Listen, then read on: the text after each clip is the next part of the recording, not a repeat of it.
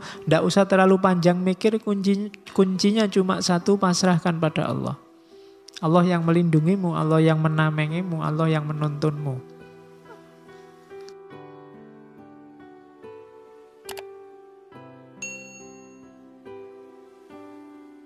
Tugas hidup yang paling utama apa? Belajar. Mengenali diri. Kenapa orang tadi bisa sedahsyat itu mengelaborasi dirinya memahami alam? Ya belajar.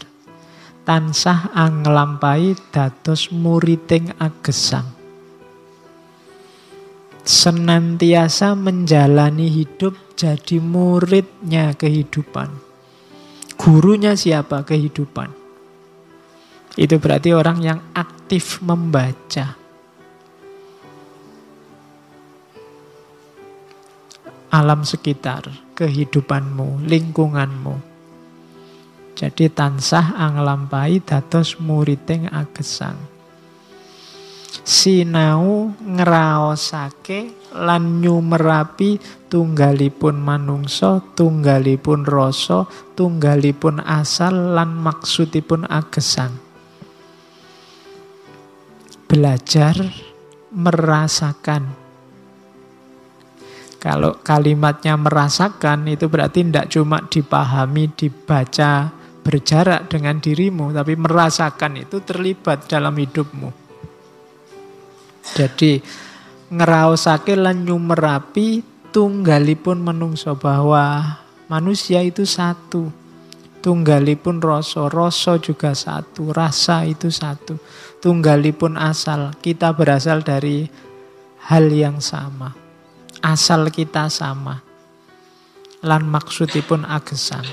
Dan tujuan hidup kita pada akhirnya sama. Innalillahi wa inna ilaihi roji'un.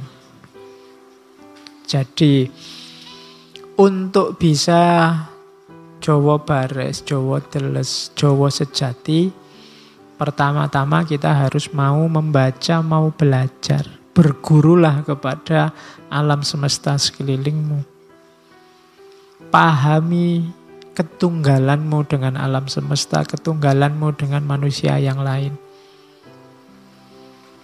Murid gurune pribadi, guru murite pribadi, pamulangane sengsarane sesami, ganjarane ayu lan arume sesami. Yang jadi murid dirimu sendiri. Yang jadi guru dirimu sendiri. Murid juga guru, guru juga murid. Pelajarannya apa? Penderitaan sesama. Bacalah sekelilingmu banyak penderitaan, banyak kesengsaraan. Itu harus kamu baca. Kalau kamu bisa membaca itu, membaca itu kan tadi ngeraosake lan nyumerapi. Tidak cuma berjarak tapi juga ikut merasakan. Maka selanjutnya akan lahir keindahan hidup bersama. Jadi yang pertama, jadilah muridnya kehidupan. Belajarlah merasa jadi bagian dari alam, bagian dari lingkungan, bagian dari rasa semua manusia. Jadikan dirimu murid sekaligus guru. Guru berarti ajari dirimu, murid berarti belajarlah dari dirimu. Kemudian baca di sekelilingmu banyak sekali penderitaan-penderitaan. Dan itu semua tugasmu wujudkan hidup yang indah bersama yang lain. Oh ini kalimatnya luar biasa. Pengendalian diri dan pengenalan diri. Terus ceritanya masih panjang. Nah, tadi kan jalannya belajar. Sekarang tujuannya ke mana? Ngawulo dateng kawulaning Gusti lan memayu hayuning urip Tampo pamrih, tampo ajrih, jejek mantep mawi pasrah. Sebab payung kulo Gusti kulo, tameng kulo inggih Gusti kulo. Apa sih tujuan hidup kita? Tujuan hidup kita katanya Sosro Kartono, tujuan hidupku itu mengabdi kepada hamba Tuhan. Nah, ini kamu kan selama ini hambanya hilang. Ini berarti apa? Ini tujuan hidup kita sebagai khalifah. Selama ini kalian bilang mengabdi itu kan selalu yang vertikal. Iya sih kalau itu ibadah iya, tapi ada yang lebih penting apa? Ngawulo dating kawulo nih Gusti. Abdikan hidupmu untuk sesama, untuk lingkunganmu, untuk alam semesta. Jadi ngawulo dateng kawulo nih Gusti. Tujuannya apa? Memayu hayuning urip. Hidup ini indah, Ayo dibuat lebih indah lagi, jangan malah dirusak. Yang banyak dilakukan orang hari ini, hidup ini indah tapi didegradasi oleh manusia. Kita tidak memayu hayuning bawono. Seandainya ada pembagian rapot, itu mungkin ya rapotnya banyak merahnya itu manusia. Tidak menjalankan tugas sesuai yang diperintahkan. Kita tidak memayu hayuning urip lakukan tadi ngawulo datang kawulo ning Gusti lan memayu hayu ning urip tanpa pamrih tanpa takut. Tegakkan dirimu dan mantaplah. Setelah itu pasrahkan semua pada Allah. Pasrah jadi kuncinya. Kalau Allahnya hilang susah kamu tanpa pamrih susah kamu tidak takut susah kamu mantap Cara untuk bisa tanpa pamrih, tanpa takut dan mantap adalah bersandar pada Allah. Pokoknya andalalkan hanya Allah saja. Sebab payung kulo gusti kulo. Yang melindungi aku adalah Tuhanku. Yang jadi perisaiku adalah Tuhanku. Katanya Sosro Kartono.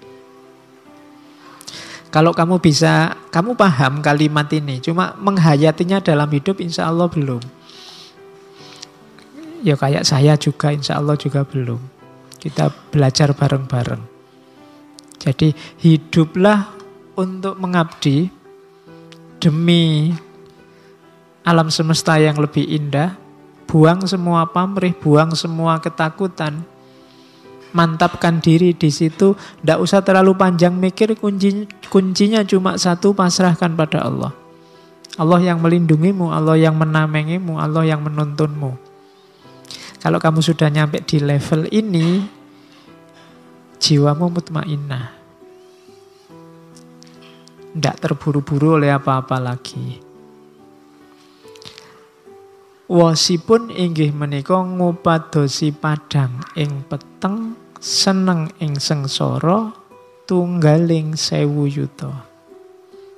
Meskipun itu maksudnya hidup ini ayo kita cari terang dalam kegelapan, ayo kita cari kebahagiaan dalam kesengsaraan.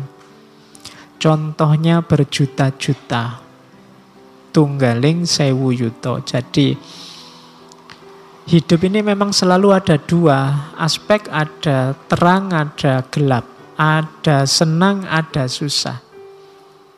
Kalau kalian hidup hanya mau terang saja dan mau senang saja, kalian akan stres. Untuk bisa hidupmu sempurna, hidupmu utuh, kalian harus bisa menemukan terang dalam gelap, menemukan bahagia dalam sengsara. Yo kalau terangnya sendiri otomatis kalian bisa sudah menjalani. Bahagia kalian bisa menjalani. Biasanya orang tidak siap itu ketika gelap dan ketika sengsara. Tapi kalau kalian bisa menemukan terang dalam gelap dan menemukan kebahagiaan dalam kesengsaraan, hidupmu utuh bahagia. Oh itu diomongkan gini enak ya, lancar cuma dijalani susah. Iya. Jadi Sisi gelap hidupmu apa? Coba kamu renungi, di situ ada titik-titik terangnya. Tidak ada gelap yang total gelap. Kadang-kadang kalau pakai bahasa ilmu, hikmahnya selalu saja ada. Di balik kesedihan-kesedihanmu, itu juga di situ banyak bahagia-bahagia terselip yang kamu tidak sadar. Ada enaknya atau yang sebenarnya itu enak tapi kamu tidak sadar bahwa itu enak. Pak saya kuliahnya di DO Pak, itu kan gelap sengsara. Loh, tapi ada terangnya itu. Alhamdulillah ya kamu harus bersyukur loh sekarang tidak ada yang ngejar-ngejar lagi. Tidak diwajibkan bikin makalah, kamu bisa bebas sesuai keinginanmu, sudah nggak ada yang ngatur-ngatur kamu lagi. Itu kan menemukan ada titik-titik terangnya.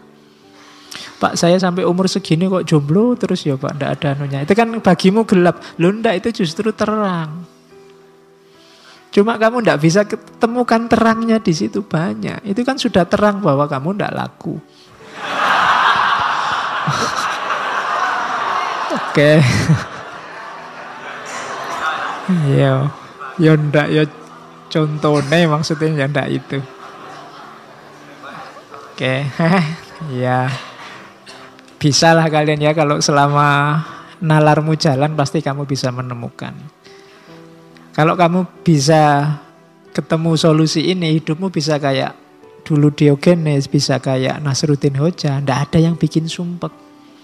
Semua peristiwa ketemunya tertawa dan senyum. Jadi tidak ada sisi sumpeknya hidup ini. Itu kalau kamu bisa mencari terang dalam gelap. Dan menemukan kebahagiaan dalam kesengsaraan. Diputus pacar, ketok ya sumpek. Tapi Alhamdulillah bisa nambah wawasan nyari lagi.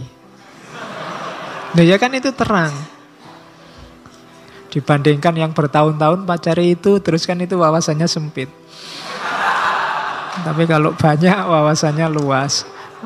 Nah, itu menemukan terang dalam gelap. Oke, ya kamu kalau dicontohin ngono melek. 有 没